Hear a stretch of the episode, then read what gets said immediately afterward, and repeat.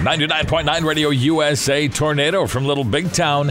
It's 651 and we're at 26 below. Cole Swindell is going to be chilling it here in just a minute, but right now it's time to get weird on the weird news brought to you by Lundgren Motors, Highway 53, Eveleth, Virginia.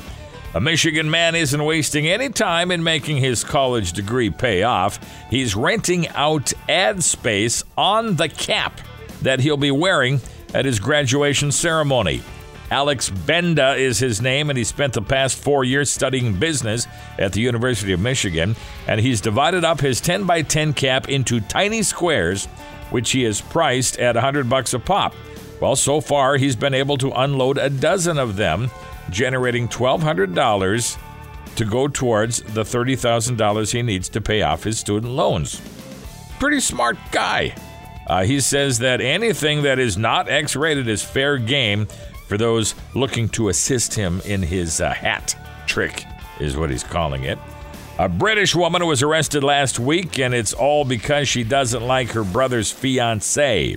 50 year old Ann Duffy wasn't happy with her brother's bride to be, so she pretended to be his fiance, contacted the local registrar office, and called off the wedding.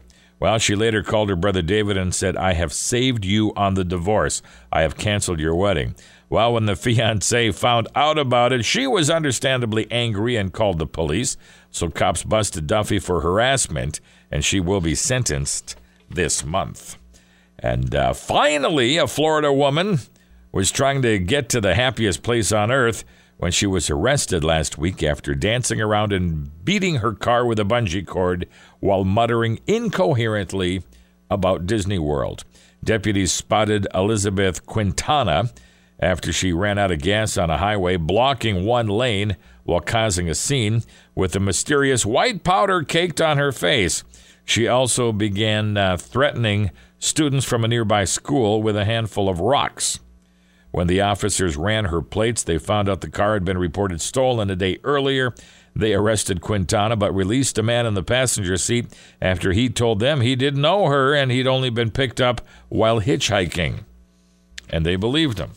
And that's your weird news this morning. It's 654. After 37 straight years,